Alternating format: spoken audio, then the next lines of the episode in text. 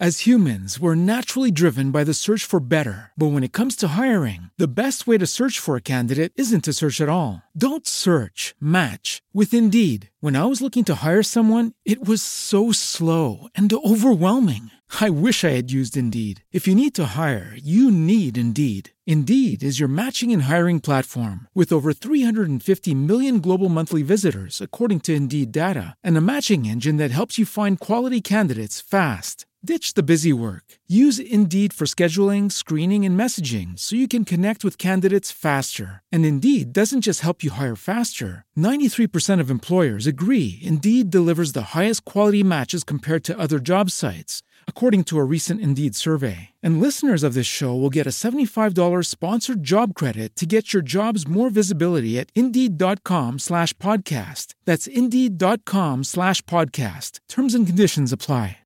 Lucky Land Casino asking people what's the weirdest place you've gotten lucky? Lucky? In line at the deli, I guess? Aha, in my dentist's office.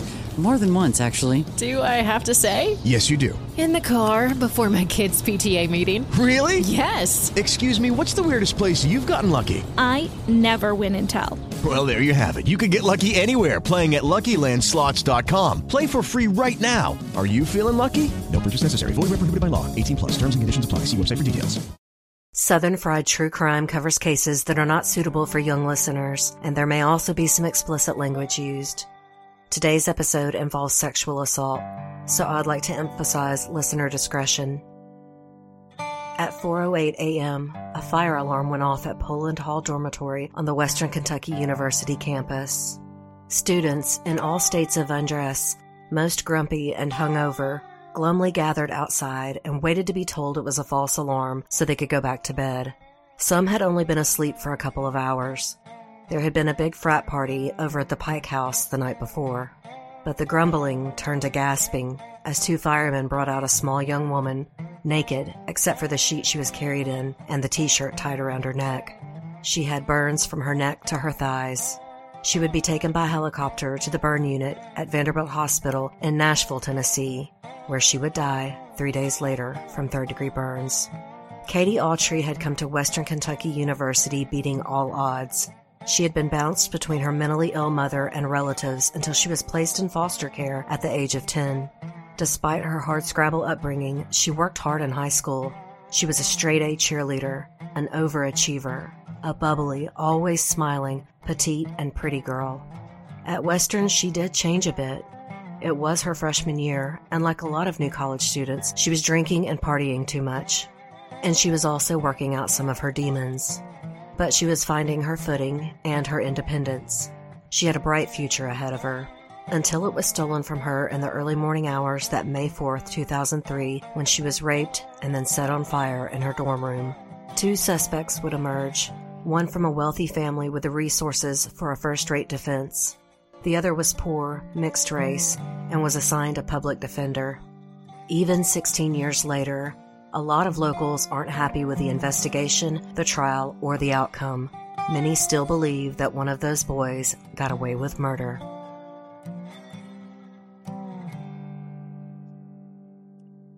Welcome to episode 62 The Rape and Murder of Katie Autry.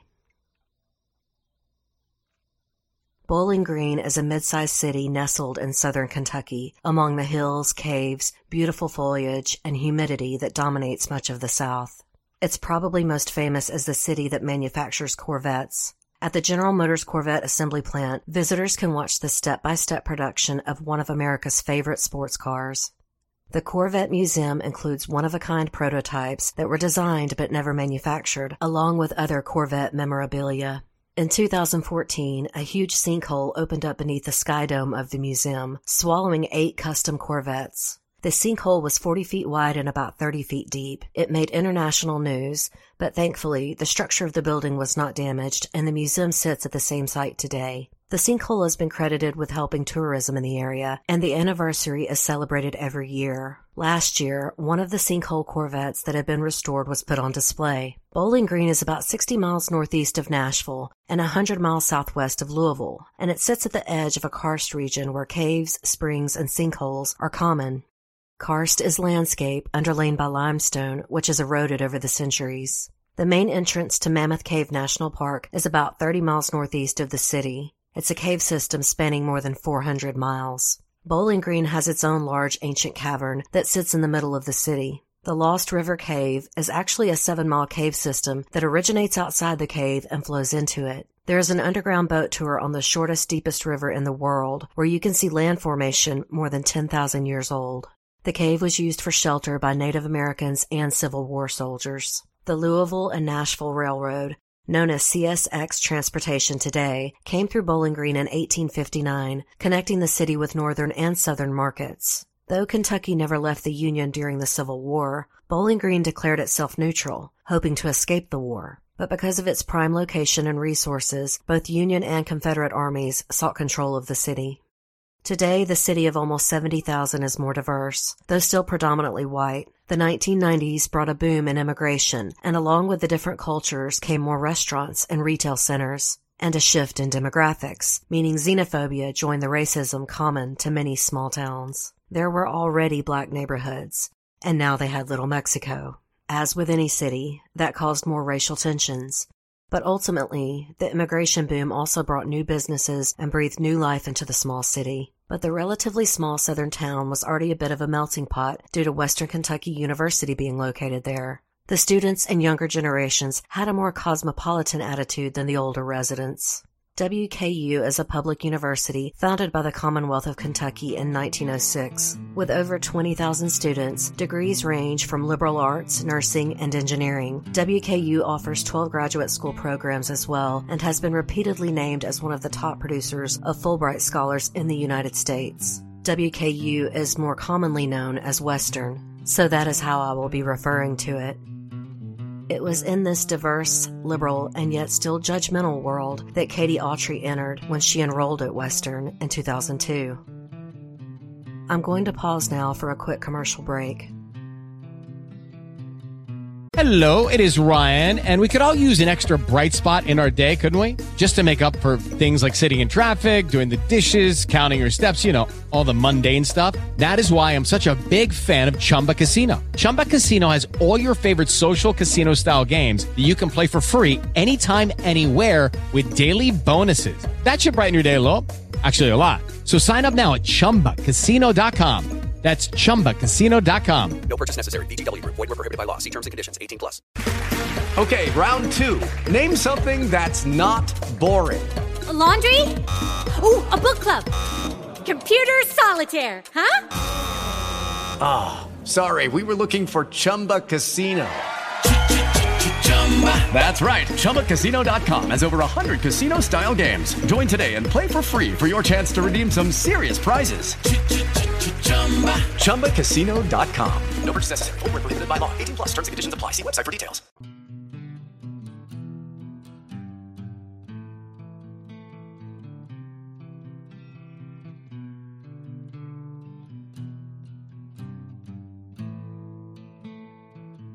When 18 year old Katie Autry came to Western in the fall of 2002, she was studying to become a dental hygienist. Katie's real name was Melissa K. Autry, but her family had always called her Katie.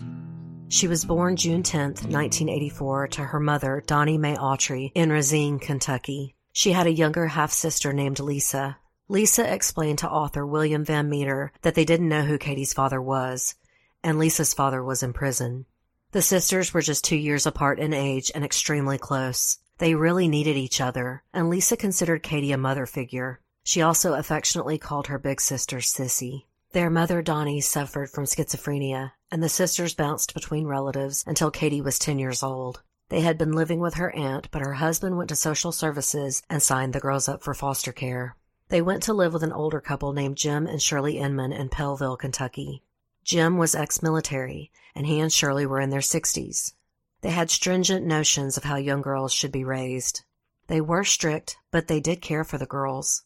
Katie and Lisa lived in a nice two story house, and for the first time in their lives, they got to travel a bit. When Katie entered Hancock High School, the teenage tension did begin. It's not unusual in any family, but particularly hard in a foster family. Katie and Lisa both felt different. They felt like the foster kids they were. Katie worked hard to overcome the stigma. She was an excellent student, an overachiever, and a joiner. She was in numerous academic clubs, and she was a cheerleader. As a short, tiny girl, she was a flyer, what cheerleaders call the girl at the top of the pyramid. But despite all of this, Katie at heart was still lonely. She had one close friend in high school, but the girl moved away before their senior year. After that, Katie got a job at Wendy's after school to start saving money for college. Her first semester at Western was a bit rocky. Katie and her first roommate didn't get along. The roommate criticized her for sleeping around, especially with black guys. Perhaps because she had been through the foster care system, Katie didn't have the same prejudice about interracial dating. In fact, she preferred to date African American boys. But her roommate wasn't wrong about her reputation. Katie was nicknamed the hoe of the second flow. Her room was on the second floor of the Poland Hall dormitory on campus. Unfortunately, sexual promiscuity isn't unusual for someone who had been through as much as Katie had. She was volleyed between family members at a young age, landing with an older foster family. She never knew her father. But she did finally find a friend and ally, as well as a new roommate, named Danica Jackson. Danica and Katie were instant best friends right from the start. Danica loved Katie and felt very protective of her. She looked out for her, and as Katie didn't own a car, she gave her rides everywhere. So during that first year, Katie did become more independent. She actually went to social services and had herself rescinded from foster care. You can stay in foster care until you're 21 and still receive benefits, and the state paid her tuition. But it was important to Katie to stand on her own feet, so she dropped down to part time in her classes and got a job at a smoothie shop. Also, to the shock of many, Katie started working as a stripper at a club called Tattletales on the edge of town in April of 2003. Danica did too, but only lasted for two shifts. It wasn't for her. But Katie really liked it. She was good at it, and she made a few hundred dollars a night. Her boss would later say that clients loved her. It wasn't just her blonde, all American good looks. Some guys really just wanted to talk to Katie. And Katie didn't just like the work. She was saving up to buy her own car, and she and Danica also wanted to rent an apartment off campus. Katie was determined to be more independent, and she wasn't ashamed of the work. She called her birth mom and aunt and told both of them. They were more concerned with her walking alone in a dark parking lot after work, but it was her body as far as they were concerned about her new job. Possibly one issue in Katie and Danica's friendship at the time of Katie's death was her dating a young African American football player named Maurice. Danica didn't approve of Maurice because he had a girlfriend who lived out of town, and she thought he was using Katie. Danica was mixed race herself, so she didn't object to his race, but rather how he treated Katie. And while Maurice was seeing two girls, he told author William Van Meter that he really liked Katie. He thought she had a delightful laugh because, quote, it was just so country. He said he was attracted to her because she laughed all the time. And he did give her rides and cared for her in his own way. And to be fair to Maurice, the dislike with Danica was mutual. He thought Danica partied too much and was a bad influence on Katie. But he was still unwilling to be exclusive with Katie. She begged him for a t shirt of his to sleep in, and he finally gave in and gave her an old, soft turquoise colored shirt. She loved it and slept in it every night. She was wearing it when she was attacked in her dorm room in the early hours of May 4th, 2003. I'm going to pause now for a word from one of our sponsors.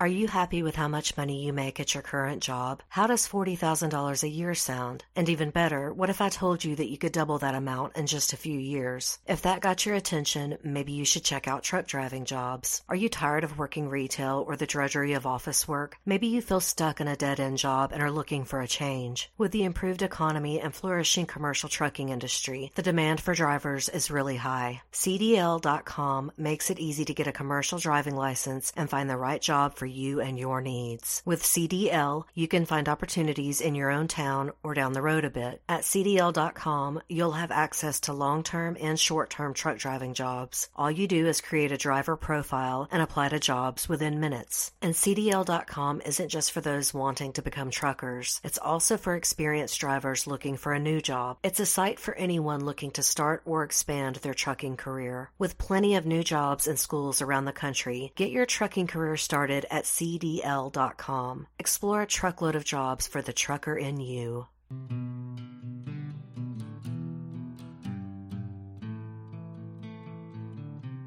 On the afternoon of May 3rd, Katie and Danica went shopping and then napped.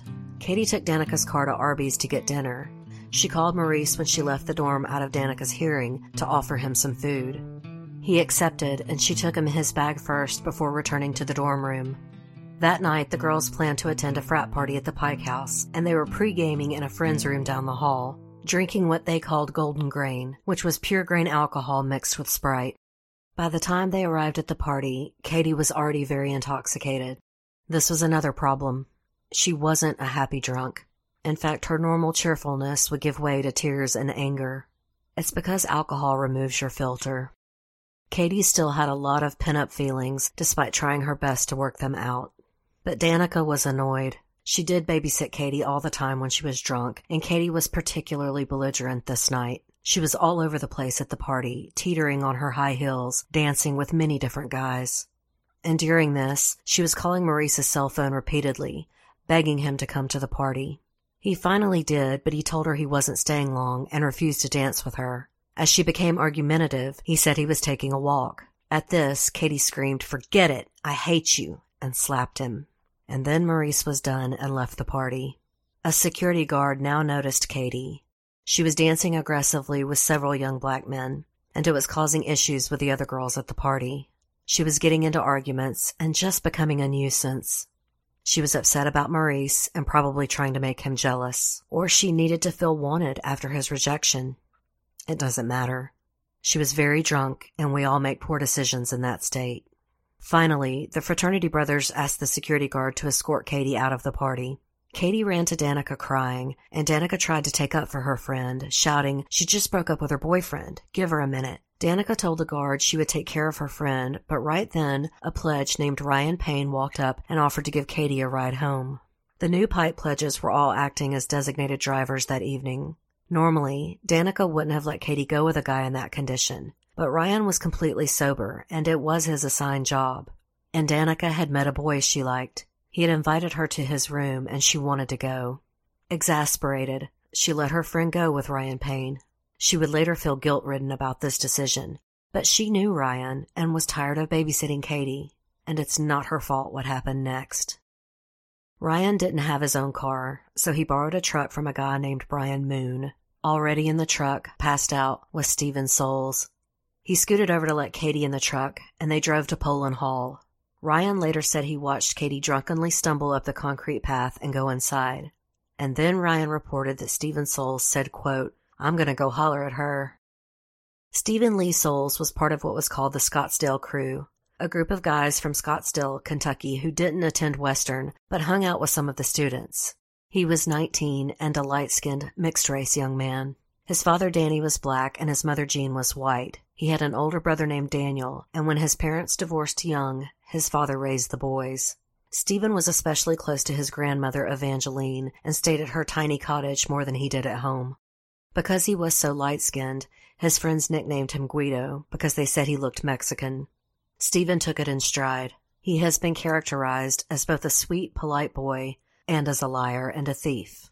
I think it's possible both were true. He mooched off of friends because he didn't have his own car or cell phone, and he was banned from the homes of several friends because when he would leave, things would turn up missing. But he was also known to dote on his grandmother, and he had many friends. On May 3rd, his friend Wesley picked him up with another guy named Chris already in the back seat. They all planned to get drunk and go to that frat party at the Pike House that they had heard about. They bought two 18 packs of Coors Light and rode around drinking for several hours before going to the apartment of a girl named Sarah. There, Stephen used Wesley's phone to call a guy he knew named Luke Goodrum. He had known him from high school, but he bought weed from him now. But Luke's roommate answered the phone because Luke wasn't at home. Lucas Brian Goodrum was 21 years old, 6 foot 2 inches tall, with dark blonde hair and dark eyes. He was considered a fairly good looking guy. He lived in Scottsville with his dad Mike and stepmother Judy. His mother Donna was married to a man named Bruce DeGaz. He was the grandson of Cal Turner, founder of the Dollar General store chain. Luke's mom and stepdad lived on a horse ranch outside of Dallas, Texas. Luke spent most of his first years with his mother, but Donna and Bruce had many marital issues, and Bruce was abusive to her. She took out many domestic violence petitions on her husband and had in fact filed for divorce. But they soon reunited, and right after they got back together in December of 1993, when Luke would have been 12, Bruce was imprisoned for vehicular homicide. He had caused a wreck that killed another man and tested positive for cocaine. Despite their problems, Donna stood by her husband while he was in prison, even writing the parole board explaining that she needed him at home. She had a young son who she was having trouble raising without Bruce. But when Bruce got out, he clashed with his stepson. Luke was told he could go to military school or move back in with his real father in Kentucky. He chose to live with his dad. In Scottsville, Luke drifted aimlessly. He got his girlfriend pregnant when they were still teenagers, but they married anyway. He and LaDonna Petrick were already divorced, and their son was two years old in 2003. As patterns will go, Luke had been abusive to LaDonna and had many domestic violence arrests on his record. Luke was a self proclaimed loser. He rarely worked, preferring to drink, smoke weed, and play video games. He also sold marijuana and sometimes cocaine for income. On May 3rd, he and his 17 year old girlfriend Brittany had been hanging out. They went to the liquor store, and when they got back, one of Brittany's ex boyfriends called her cell phone. Luke picked it up, answered, and was furious. Brittany denied talking to her ex, saying she didn't know why he had called. But Luke threw the phone at her and slapped her in the face. Brittany fought back, but she later told police that Luke pinned her down on the bed and slapped her twice more. Luke's roommate Matt and his girlfriend witnessed all of this. When Luke tried to stop Brittany from leaving by sitting on her when she got into her car, Matt's girlfriend called the police. Luke took off when he heard the sirens. Brittany would later say he was choking her as he sat on her. When Luke returned several hours later, Matt told him about Stephen's call. Stephen was not welcome in their apartment because, as I mentioned earlier, his habit of petty theft got him banned from many places. So Luke told Stephen to meet him at the bowling alley. Sarah drove Stephen over to meet Luke. He got in the car with them and went back to Sarah's apartment where the small group drank and smoked blunts and hung out waiting for the Pike party. Friends from Western, Damian Seacrest and Brian Moon, came to pick up the Scottsville crew and take them to the party. On the way to the Pike House frat party, Stephen threw up in Damian's car. He had been drinking heavily and smoking weed on an empty stomach. Stephen stayed in the car, passed out, while the rest of the guys went into the party. At 12:58 a.m., he called a friend named Brian Ritchie and asked him to come and get him. Brian told him no. He didn't like Stephen's mooching either and told him he had to be up early at 7 a.m. The original plan that night for the guys was for Brian Moon, Damian, and Luke to walk to Bemis Lawrence dorm, where Damian lived on campus. As Stephen was still passed out in the truck, Ryan Payne was supposed to drop him off at the dorm after he dropped off Katie, and then wait to take Luke back to his car at the bowling alley. So Stephen should have been at the dorm when they arrived at 2:15 a.m. They asked the residential advisor on duty if she had seen Stephen, and she said no. She remembered and recognized Luke Goodrum later. She said he was quiet and just sat down on the lounge couch. At 2:18 a.m., Damien called Ryan to remind him to pick up Luke. Ryan showed up about 20 minutes later and took Luke to his car. Luke later said he was home at his father's house around 3 a.m. After Danica left the Pike party, she got worried that she hadn't heard from Katie. She called her cell and the dorm room. Katie finally answered at 2:26 a.m. Danica said it sounded like she was face down on her pillow. Danica asked if she had made it home okay, and Katie said yeah, and then Danica heard her door shut in the background. Katie said, I'm scared. Someone just came into the room. Danica asked, Well, who is it? Katie said, I don't know. I don't know. Her voice sounded muffled. Danica told her to hand the phone to whoever it was. A male voice came on the line, and when Danica asked him who he was, he said, quote, I'm the boy who brought her home. She got sick in the truck, so I just wanted to make sure she was okay. Danica instructed him to turn Katie on her side so she wouldn't choke if she vomited again. Then she thought she heard another male voice in the background, and then she heard the door close. Katie took the phone back and said, I just want to go to sleep. I just want to go to sleep. And at 2:28 a.m. the call ended. Danica called their friend Amy down the hall to check on her, but the call went to voicemail. I would like to point out here that Luke was seen and identified by the RA at the Bemis dorm at 2:15 and wasn't picked up for at least 20 more minutes. Then Ryan said he took him to his car at the bowling alley. At 4:08 a.m., the fire alarm went off at Poland Hall. A Western campus police officer was dispatched to investigate. He saw water seeping out from under the door to room 214. He used the master key to open it and then slammed it shut when the smoke hit him in the face. He ran and got a wet paper towel to use as a face mask to go back in as his shift commander radioed, telling him to get out of the building and wait for the Bowling Green Fire Department. Fire alarm calls aren't unusual in dorms. Hot plates, cigarettes, and pranksters are usually the culprit without major damage or injury. Captain Bob Sanborn explained that 95% of these calls were already put out by sprinklers when they arrived. He and another firefighter put on their masks before entering the stairwell to the hallway. When Sanborn opened the door, he saw what they call cold smoke black clouds of smoke from a fire already extinguished. Water was spewing from the overhead sprinkler, but it had also been draped with a blanket. Even though the room was almost completely black, he spotted something glistening on one of the beds. It was Katie's arm, with the skin burnt off. It was the exposed flesh that he had seen. The bed was covered in blankets and clothes that were still smoldering. He brushed all of that off, and then he saw Katie. Her face was wrapped tight with some kind of sheer cloth, giving it the grotesque look of a Halloween mask. A white t shirt was knotted around her neck, and the remains of a turquoise t shirt still stuck to her shoulders. It was the t shirt Maurice had given her. Sanborn was shocked to see her chest rise and fall. He radioed immediately that he had a victim and needed help. He picked Katie up in her scorched sheet, and he said she was very slippery and couldn't weigh more than a 110 pounds. When he got her out into the hallway where he could see better, he was horrified. Just as he got out the door, two other firemen came in to evaluate her. All they could do was hold up the corners of the sheet, praying they were not further injuring the poor girl. None of the men could scarcely believe it was a real person. They could hold their corner of the sheet with one hand. Katie Autry was a really tiny girl. As soon as they got outside, they ripped off their helmets and screamed for a medic. Sanborn instructed them to give her air from their mask. He rightly believed that Katie hadn't died from smoke inhalation because of the cloth tied around her face acting as a filter. When the ambulance got there, the men were helping Katie breathe, and she was fighting the mask, knocking it off with her hand in her pitiful, confused mind, there's no telling what she was thinking. They got her in the ambulance and tried to insert an IV into her burnt arm but couldn't. Katie kept mumbling weakly, Just take me home.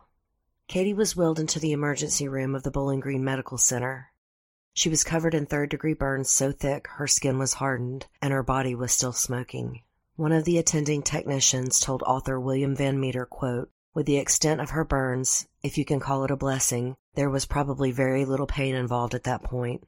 The burns would have killed away most of the nerves so there wouldn't be much pain, but she had many other minor burns that could cause a great deal of pain. She also had two puncture wounds in her neck. The technicians immediately noticed the t-shirt around her neck, and her face also had extensive bruising.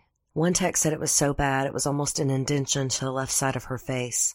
She had a black eye that was swollen shut, and the burn pattern was strange. She had no burns to her back or legs. It was all on the front, from the top of her breast down to her mid thighs in the groin area. This was unusual. People who fall asleep with a cigarette or some other way of setting a bed on fire always have burns to the back. She should have had burns that went all the way around her extremities. The text said she did not. Team leader Dr. Lee Carter screamed, Get the police here. This was not an accident. The text bagged her hands trying to preserve evidence and all the clothing, or what was left of it, for the police. Katie had a belly button ring that was melted into her flesh. A breathing tube was inserted into her throat, and the staff did what they could to make her comfortable with sterile cool water and towels, also trying to prevent infection. And then they tried to insert a catheter. Normally, there is a specific place to insert the catheter called the urinary meatus, which is the opening where your urine comes out. Katie's had been completely burned off. There was no distinguishable opening, so they just had to guess and hope they were inserting it correctly. Though the ER team had immediately called the police, the helicopter to take Katie to Vanderbilt's burn unit was already there. They knew this would wind up being a homicide investigation. And they tried the city police, the WKU campus police, even the state police, begging for someone to come photograph Katie before she was moved. Finally, a state trooper showed up and snapped a few pictures, but they could not hold the helicopter any longer. The entire ER team was in shock and upset, but one of the techs noted that Dr. Carter, who was known to be a calm, stoic professional, picked up a chair and threw it across the room. They had done everything they could for Katie Autry, and they knew she was going to die. Though Katie's birth mother heard of a disturbance at Katie's dorm over a police scanner, it was her foster parents who got the call from campus police. Even though she was emancipated, the Inmans would have been her emergency contact when she enrolled at Western. Shirley Inman called Katie's Aunt Virginia and told them she was being taken to Vanderbilt, So, 10 minutes later, Virginia, her husband, and Barbie were flying down the highway to Bowling Green as Virginia called everyone she knew, asking them to pray. They met the Inmans there, and the families drove together to Vanderbilt Hospital in Nashville. That would be the last of the civility between the two families. Danica and Katie's friend Amy, the one Danica called but got voicemail to check on her friend, now called Danica to tell her about the fire. At first, Danica's thought was, great, drunk Katie burned down our dorm room. But then Amy told her that Katie had been pulled from the building and was taken by ambulance. Danica raced back to the dorm and was met by police who told her that she was probably okay, just had smoke inhalation, but they kept asking her strange questions. Were the scissors out? Do you keep knives in the room? They finally explained that Katie had puncture wounds. They kept asking if Katie was suicidal.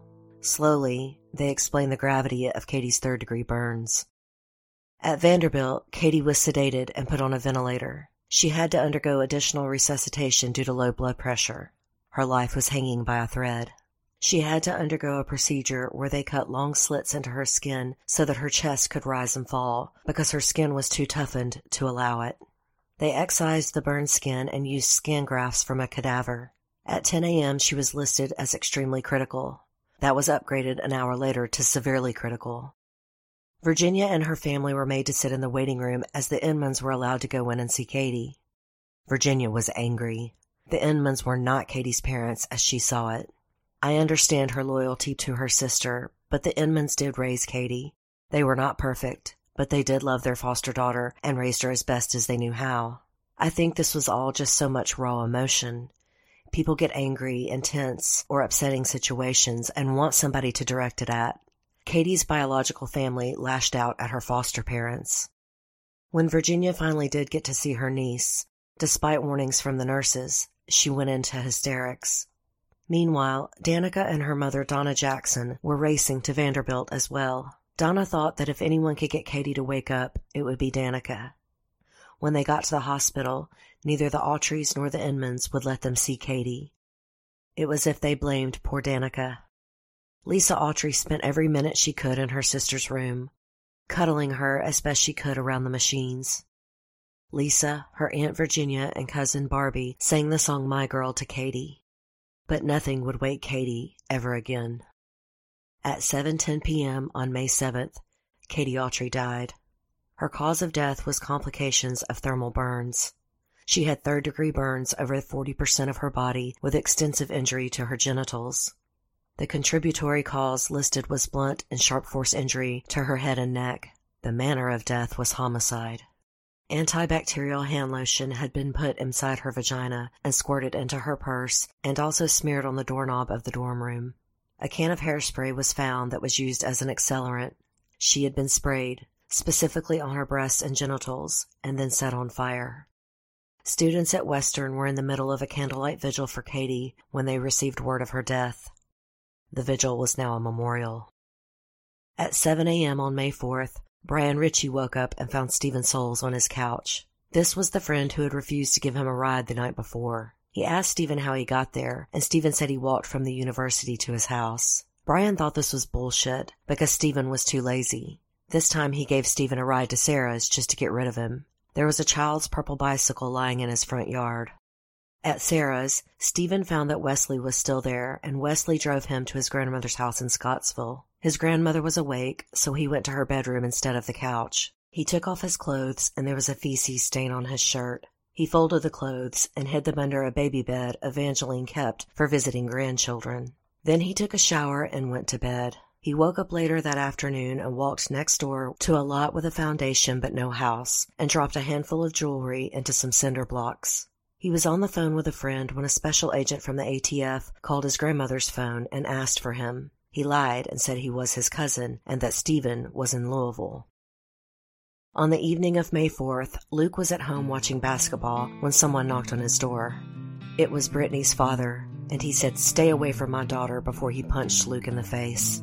Naturally, Gentleman Luke called Brittany the next day and told her if she dropped the charges against him, he wouldn't press charges against her father. Then, not long after that, Luke and Brittany got back together. I'm going to pause now to hear a final word from our sponsors.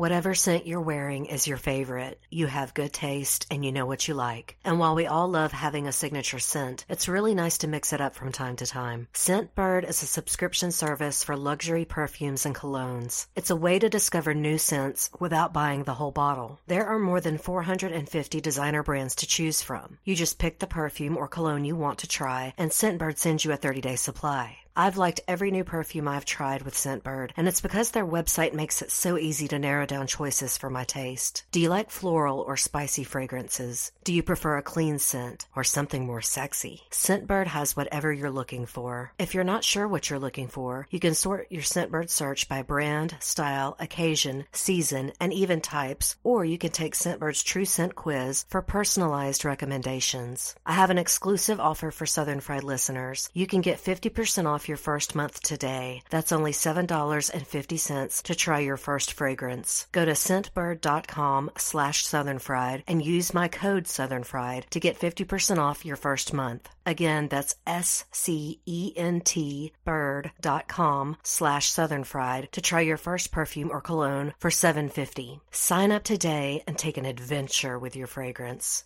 Getting in shape isn't just about losing weight. It's about learning healthier habits, feeling better about yourself, and finding ways to achieve your personal goals. What if you could use just one program for all your health and weight loss needs? Let me tell you about Noom. Noom is not a diet. It's a habit changing solution that helps you develop a new relationship with food through personalized courses. I tried Noom not just for dieting, but to help me learn better habits to control my blood pressure issues. With guidance from Noom, I can go out to dinner with friends without worry because I now have the tools to make better choices. With the Noom app on your phone, you've got support in the palm of your hand whenever you need it. Noom has one of the largest and most accurate food databases available, so you can track your meal habits, visualize portion sizes, and check calories at a glance. And you're human. If you go off track, there's no shaming, just helpful tips to get you back on track tomorrow. Small steps make big progress. So sign up for your trial today at Noom, N-O-O-M dot com slash Southern Fried. What are you waiting for? Visit Noom.com slash Southern Fried to start your trial today. Again, that's Noom.com slash Southern Fried. It's the last weight loss program you'll need.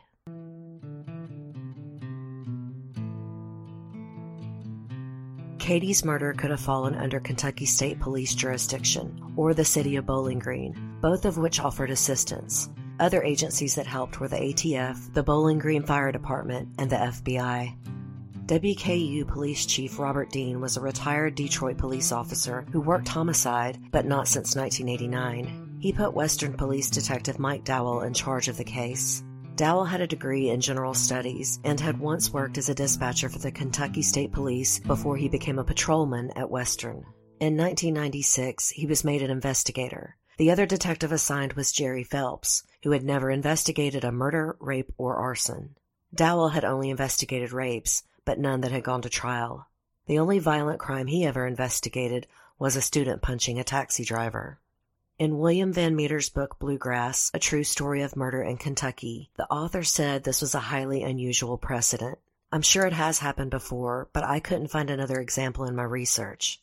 But I did find that in state owned schools, campus police have the same authority and jurisdiction afforded to state police. In Kentucky, the campus police are granted the same authority and power as a county sheriff, including power of arrest, authority to carry firearms on and off duty on property owned by the campus or surrounding streets. In certain situations, Kentucky campus police can assert jurisdiction, but it is usually in conjunction and agreement with another agency, whether it is the state police, city, or county. Kentucky campus police are required to be trained and certified as peace officers through the Kentucky Justice and Public Safety Cabinet Law Enforcement Training Center unless they have previous training recognized by the state. I am still baffled after this explanation. It seems incredible to me that the state police didn't enforce jurisdiction, or Bowling Green, or Warren County Sheriff's Department, or the FBI. Any one of these agencies could have forced jurisdiction over the campus. I don't believe that these institutions did not care about the Katie Autry case. In fact, they did assist the WKU police. So I just don't get it. And the campus police investigation would be heavily criticized. Not that a normal police investigation wouldn't have been criticized in some way, but still. Letting the campus police department handle the crime scene and investigation was a big mistake as far as optics were concerned. As they processed the crime scene, they found the bottle of hairspray that had washed out into the hallway with the water. The smoke alarm was ripped from the ceiling, and Katie's Afghan blanket was tied around the sprinkler. The door to her room had been locked from the outside with her own key. When Danica was allowed back in the room, she told him that Katie's jewelry was missing. The RA on duty at Poland Hall that night told police that Katie came in around 1:30 or 2 a.m. and took the elevator. She said she was alone. The Western Campus Police and other agencies had already gotten wind of the Scottsville crew being at the same party as Katie. They already had the names of Stephen Soules and Luke Goodrum, among others. But the RA on duty that night would insist she didn't see Stephen or Luke come in. As they questioned the fraternity brothers about the party, they learned of Ryan Payne, the designated driver. They learned from the security guard that evening that Payne had given Katie Autry a ride home after she was asked to leave the party. Police picked up Ryan Payne and questioned him. He truthfully told about taking Luke to the Bemis dorm, but his story about giving Katie a ride was shaky. In his first story, he said he asked her if she would be okay and then watched her go into the dorm.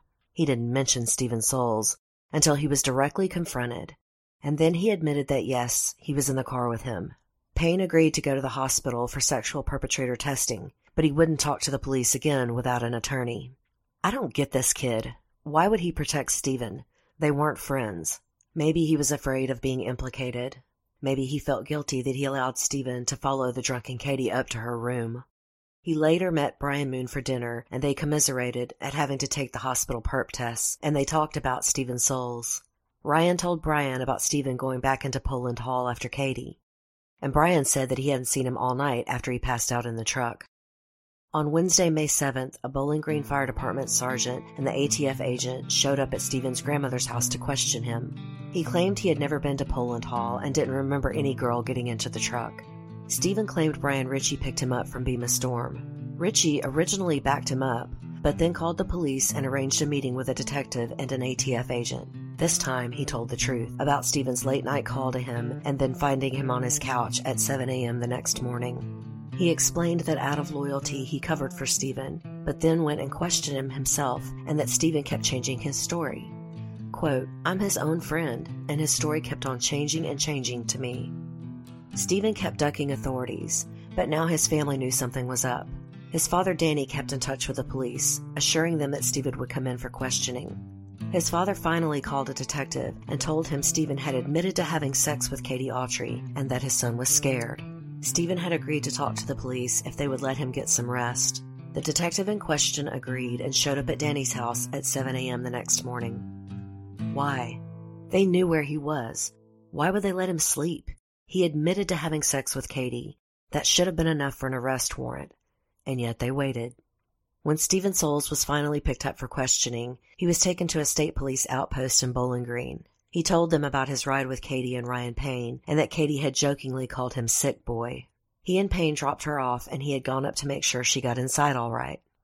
He claimed that she invited him into her room, and then she took the elevator, but he took the stairs because he was afraid of elevators.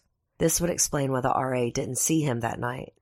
The stairs were not in the direct line of sight the way the elevator was. Stephen said they had sex, and then she got sick again around 2.30 or 3 a.m., so he left and was at Brian Ritchie's house by 3.30 a.m. He repeated the same story at least three times, and even admitted to speaking to Danica on the phone. Finally, the police started grilling him and showed him the hairspray can with his fingerprints on it. Stephen claimed he didn't know, but maybe he picked it up when he was looking around her room. He admitted he often took things from friends' apartments. The detectives fired away at him. Quote, Somebody hurt that girl. How did things go bad? Are you covering for someone else, Stephen? At this, Stephen said, I didn't hurt that girl. Somebody kept calling her phone, and I don't know who it was, but it could have been her boyfriend. When I was leaving, there was some dude standing in the hallway. I don't know if he went in and done it, but I didn't hurt that girl. Stephen claimed he didn't know the guy, that he hadn't seen him before and didn't know that many people on campus. They asked him if something went wrong during the rape, and Stephen insisted it was consensual, that he wasn't that type of person. The cops kept asking leading questions. Was it a buddy of his that had come by and hurt Katie? Were you scared, Stephen? I bet you didn't know what to do. You were scared to death, right?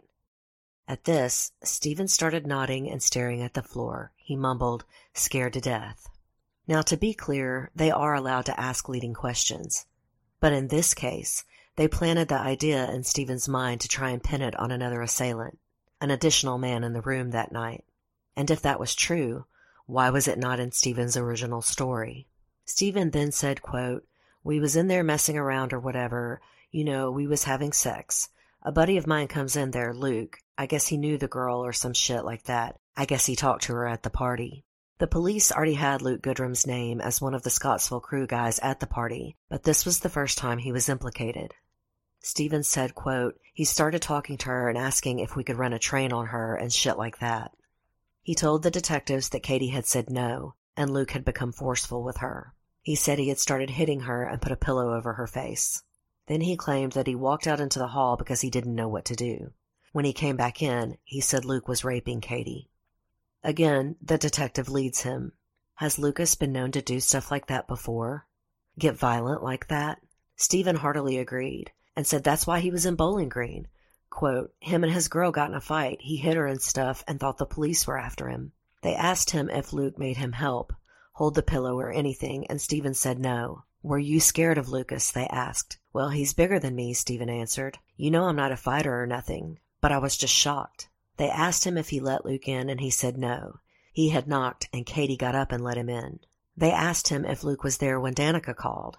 Stephen said no. He arrived shortly after. That's an interesting answer because he couldn't have known that Danica thought she had heard two voices. I bet he would have said Luke was there if he had known. They asked, You sure he was the last one up there? Stephen said yes, because I left as soon as it happened, as soon as he was hitting her. Stephen then insisted he left and didn't see the rest of the rape or Luke setting Katie on fire. But then he claimed he saw Luke put the blanket on the sprinkler. The detective pounced and said, You therefore knew what he was about to do. Stephen claimed Katie slapped Luke, and then he pushed her down on the bed and put a pillow on her face and quote, He just kept having sex with her, and I guess he got done and shit like that. I was just standing there. So his story just changed again. Now he was there when Luke finished raping Katie, not leaving as Luke was still raping Katie as he had said. He said Luke got up and ominously told him, You didn't see nothing. Then Stephen said Luke sprayed her with a hairspray, and that's when he walked out. The detective asked him to show him, and Stephen mimicked spraying Katie's body and the bed. They again asked if he saw Luke set the fire, and Stephen denied it. He said no, because when I got outside, I ran down the steps. I ran. I knew he was going to do something crazy, so I just left. I just ran and ran. They also found out how Stephen got to Brian Ritchie's house to be on his couch by 7 a.m. the next morning. He had stolen a girl's purple bicycle and ridden it there, leaving it in the front yard. Stephen was then sent to the hospital for the sexual perpetrator tests. When he came back, he was more steady. And yet the police did not arrest him. At the very least, he had watched a rape and asked Mark Ritchie to give him an alibi. He had lied to police multiple times and his story had changed many times. But instead of arresting Stephen Soules, the police let him go and got a warrant for Luke Goodrum to go to the hospital for perpetrator testing. They then brought Luke in for questioning. He truthfully gave a timeline of the night's events meeting at the bowling alley, going to the Pike party, going back to the Bemis dorm after the party. They asked him if he saw Katie Autry at the party, and he admitted he had seen her dancing and that she was really drunk. He said she never danced with him, and he knew that Ryan Payne had given her a ride home. They asked him if he had talked to Stephen, and he said no, sir. They asked him if Ryan would do anything like that. He said, No, sir. I played football with him. I'd vouch for him. He explained that after Ryan dropped him off at the bowling alley, he got his car and drove to his dad's, who was up, and chewed him out for being a bad father. The cops asked why, and he said, quote, Cause I'm a loser. I don't work. I quit a good job like an idiot. A detective claimed he thought Luke was a straight shooter and straight out asked him, At any time did you go to Poland Hall that night? Luke said, Where? with a puzzled look on his face. Then he said, quote, I don't know where that is. The only dorm I went to was Brian and Damien's, meaning the Bemis Lawrence dorm. The detective tried to scare him by saying there was security camera footage, and Luke insisted, No, I did not do that to that girl. I swear to God. So they asked him who did. One detective told him not to cover for anyone because no one would cover for him. Luke said, quote, Sir, I know that. Brian and Damien was with me the whole night, and the girl saw me come in and sit down in the lobby of that dorm. By the girl, he meant the RA, who had already verified this story. He described the clothing he had worn that night and again said that his dad was up and waiting for him when he got home. Then the detectives tried the old, well, how did your fingerprints get in her room? At this, Luke yelled, What? Sir, I don't even know that girl. Call my dad right now. The detective kept on, saying other people had ratted on him. Luke never budged. One detective claimed they had hair samples from the bed and would get DNA. Luke replied, quote, Them tests will show you I ain't done nothing. Again, they went back to the fingerprints they supposedly had. Luke said, I don't know. Then they said, What about the security footage tapes? And Luke said, Well, let me see the tapes. He had just called their bluff. There were no tapes, and there were no fingerprints. Again, the police are allowed to lie when questioning a suspect, just like they could ask leading questions to Stephen. But unlike Stephen, Luke never changed his story. As Luke kept denying everything, the detective asked why people would lie about him. Luke shouted, People are jealous of me. I have a nice car. I have a pretty girlfriend. I don't know. My mom and stepdad are pretty rich. After this, the Western Police Chief Robert Dean came in and conferred with the detectives. And then Luke Goodrum was formally arrested and charged with capital murder and taken to the Warren County Jail. On May 12th, detectives found Katie's jewelry next door to Evangeline Soules' house, right where Stephen told them it would be. Only he originally claimed that Luke put it there. Right, Luke went to the house next door to Stephen's grandmother and hid the jewelry. It was preposterous, and on further questioning, Stephen admitted he hid the jewelry himself and that he had stolen it. So we have more lies from Stephen Soules. And the more the police questioned him, the more elaborate the lies became. He now claimed that he did not have sex with Katie first, and when Luke came in and started attacking her, he was yelling for Luke to stop. He claimed that Luke threatened him and his family if he didn't shut up, he also now said that Luke had put on a condom before he raped Katie. I think at this point he understood that his DNA would be the only one found. So again, to cover his ass, he kept embellishing. He even said that Luke put the condom in his pocket when he was finished, and then forced him to put the hand sanitizer in Katie's vagina. Then, the most incredible lie, he said that Luke forced him to take his turn and rape Katie, and that he did it out of fear and now he explained his fingerprints on the hairspray bottle by changing his story yet again and saying Luke made him spray Katie's breasts and genitals. And now that was the song he was singing, and he would not get off that chorus. Luke made me do it. Luke made me do it. On July 22, 2003, the Commonwealth of Kentucky filed notice that they were pursuing the death penalty against Luke and Stephen. Though Stephen's family had raised the money for a defense attorney, his case was now handed over to the public defender's office. The attorney the family hired had no prior experience with death penalty cases, which was a requirement, and a capital trial would extremely raise the costs associated with a good defense. On August 28, 2003, the DNA results finally came back. The vaginal swab taken from Katie was tested against Luke, Stephen, and the boy Katie was seeing named Maurice. Stephen Soules was a positive match, while the other two men were ruled out. Regardless, Lucas Goodrum remained in jail. Both men were denied bond due to the serious nature of the crime. In town gossip and the media, Luke and Stephen were pitted against each other as the rich boy against the poor boy, as author William Van Meter pointed out. And this was not exactly true. Luke was not close to the Turner Dollar Store family. He was not raised by them. His stepfather was their relative, and he had only helped raise Luke for a few short years before his own incarceration, and then he sent Luke back to his real father. But to be fair, Luke's family could afford a good defense attorney. His mother was still married to Bruce Dugas, who did come from money. They hired famed Bowling Green defense attorney David Broderick. He was known as a showboat in the courtroom, but also as one of the best criminal defense attorneys in the state. In March of 2004, Stephen Soules was offered a deal by the Commonwealth if he would testify against Luke Goodrum. He would get life without parole, or he could roll the dice and risk his life at a capital murder trial. He later insisted that his defense attorney pressured him into taking the deal. In a later appeal, his attorneys argued that Stephen was not given enough time to consider this deal and felt too pressured. He lost that appeal. I could not find where Luke Goodrum had been offered the same deal first, and I don't believe he was. It's difficult to understand why the police were so focused on Luke when they had no physical evidence against him. It was only the word of Stephen Soules, who had already admitted to taking part in the crime but the Commonwealth was determined to convict Luke Goodrum. Maybe it was some of the rich boy versus poor boy prejudice. If you look at Reddit, there are claims that physical evidence was suppressed. The folks on Reddit can speculate all they want, just as the town gossips can. But if the Commonwealth had had any physical evidence tying Luke Goodrum to Katie's rape and murder, they damn well would have used it. Almost two years had passed, and Luke Goodrum sat in the county jail awaiting trial. As he did, three inmates came forward and claimed that Luke had confessed his participation in Katie's murder to each of them at different times.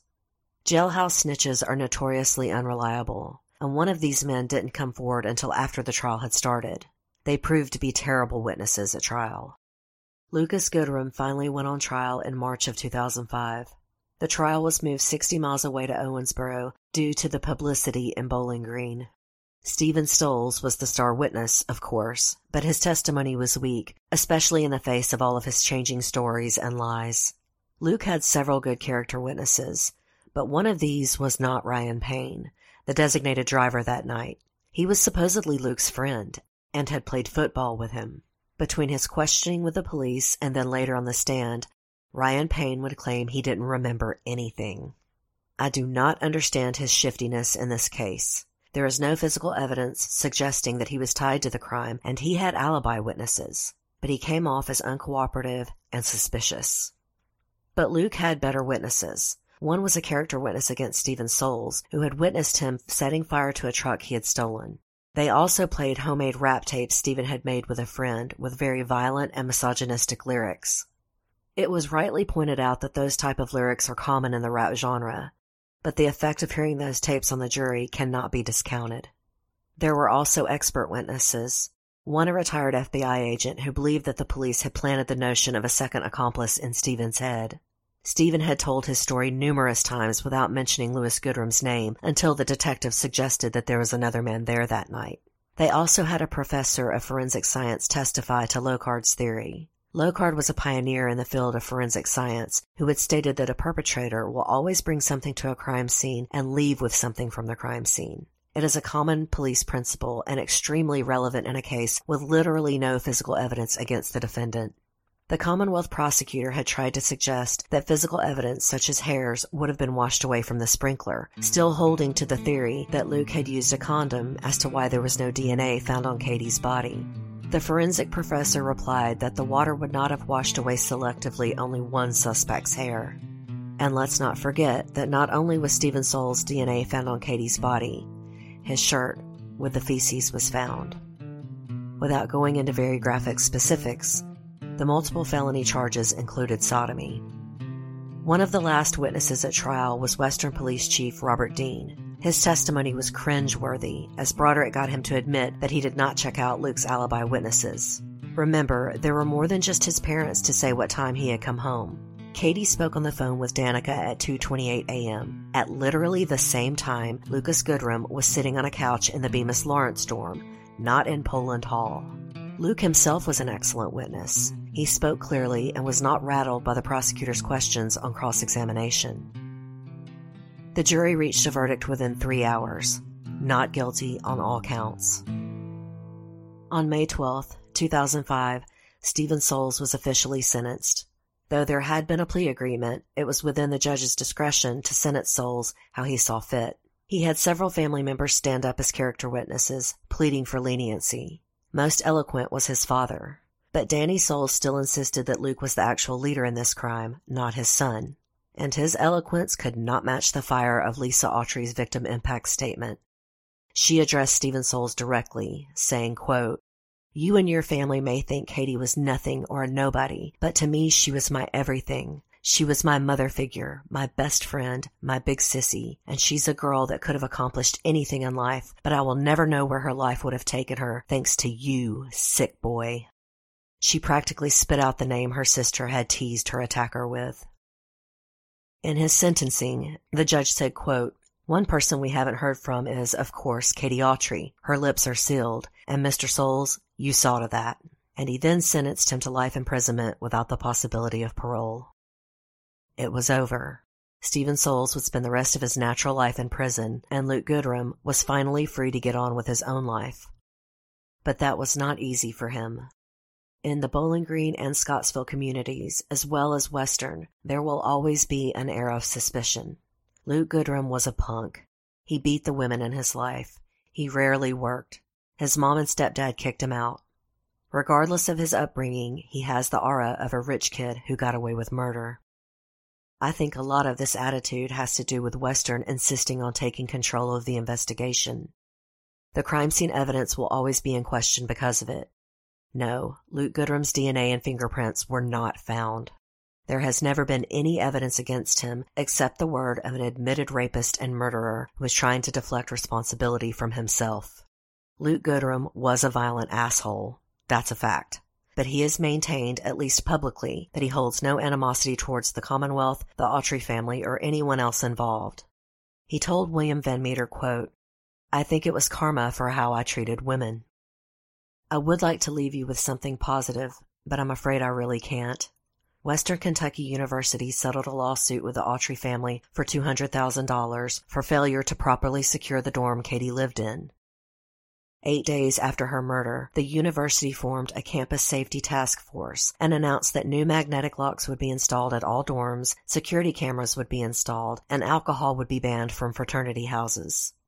Unfortunately, the university president, Gary Ransdell, went on record with the Louisville Courier Journal after this and made an extremely problematic and defensive statement. He said, quote, I'm going to make a point this year, unlike in past years, because I'm more conscious of it, of individual responsibility and prudence in your personal activities. Know when you're in a high risk situation and remove yourself from it, and by all means, be sober enough to do so.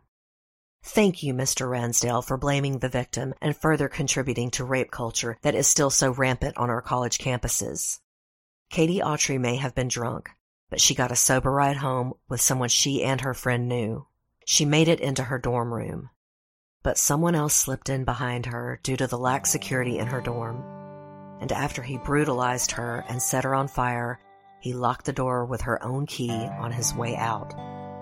The brutal rape and murder of 18 year old Katie Autry is no one's fault but sick boy Stephen Soules. Shame on you, President Ransdell, for suggesting otherwise. Southern Fried True Crime is written and produced by me, Erica Kelly. The original graphic art is by Coley Horner, and Southern Fried's original music is by Rob Harrison of Gamma Radio. A prime resource for today's episode was William Van Meter's brilliant book, Bluegrass, A True Story of Murder in Kentucky. Mr. Van Meter is a Bowling Green native, and his analysis of this tragedy is written with grace and empathy. Today's case was suggested by listeners Mike and Keneal Whitlow. Don't forget, I'm doing a live show with Alicia and Stacy from the podcast Trashy Divorces called The Scattered, Covered, and Smothered Tour. It's Southern Fried Trashy Divorces, and we are so excited. It will be in Atlanta on Sunday, August 25th at Venkman's, and the doors open at 5 p.m. I've got a link to buy tickets in the show notes. There will be a Southern inspired menu for the evening, different types of seating for different tiers, and a meet and greet for VIP guests that you can also add onto any other ticket. If you enjoyed today's show, don't forget to subscribe and please tell a friend or rate and review on iTunes. I'm also on most large platforms like Stitcher and other podcatchers. If you're interested in supporting the show, please visit my website, southernfriedtruecrime.com. There you can sign up to be a patron of the show, make a one-time donation, or purchase show merchandise. That's southernfriedtruecrime.com. If you have any case suggestions, please email southernfriedtruecrime at gmail.com. Some private messages on social media get lost, so email is best. And please feel free to reach out. I love hearing from you guys. Until next time, thanks so much for listening. Y'all take care.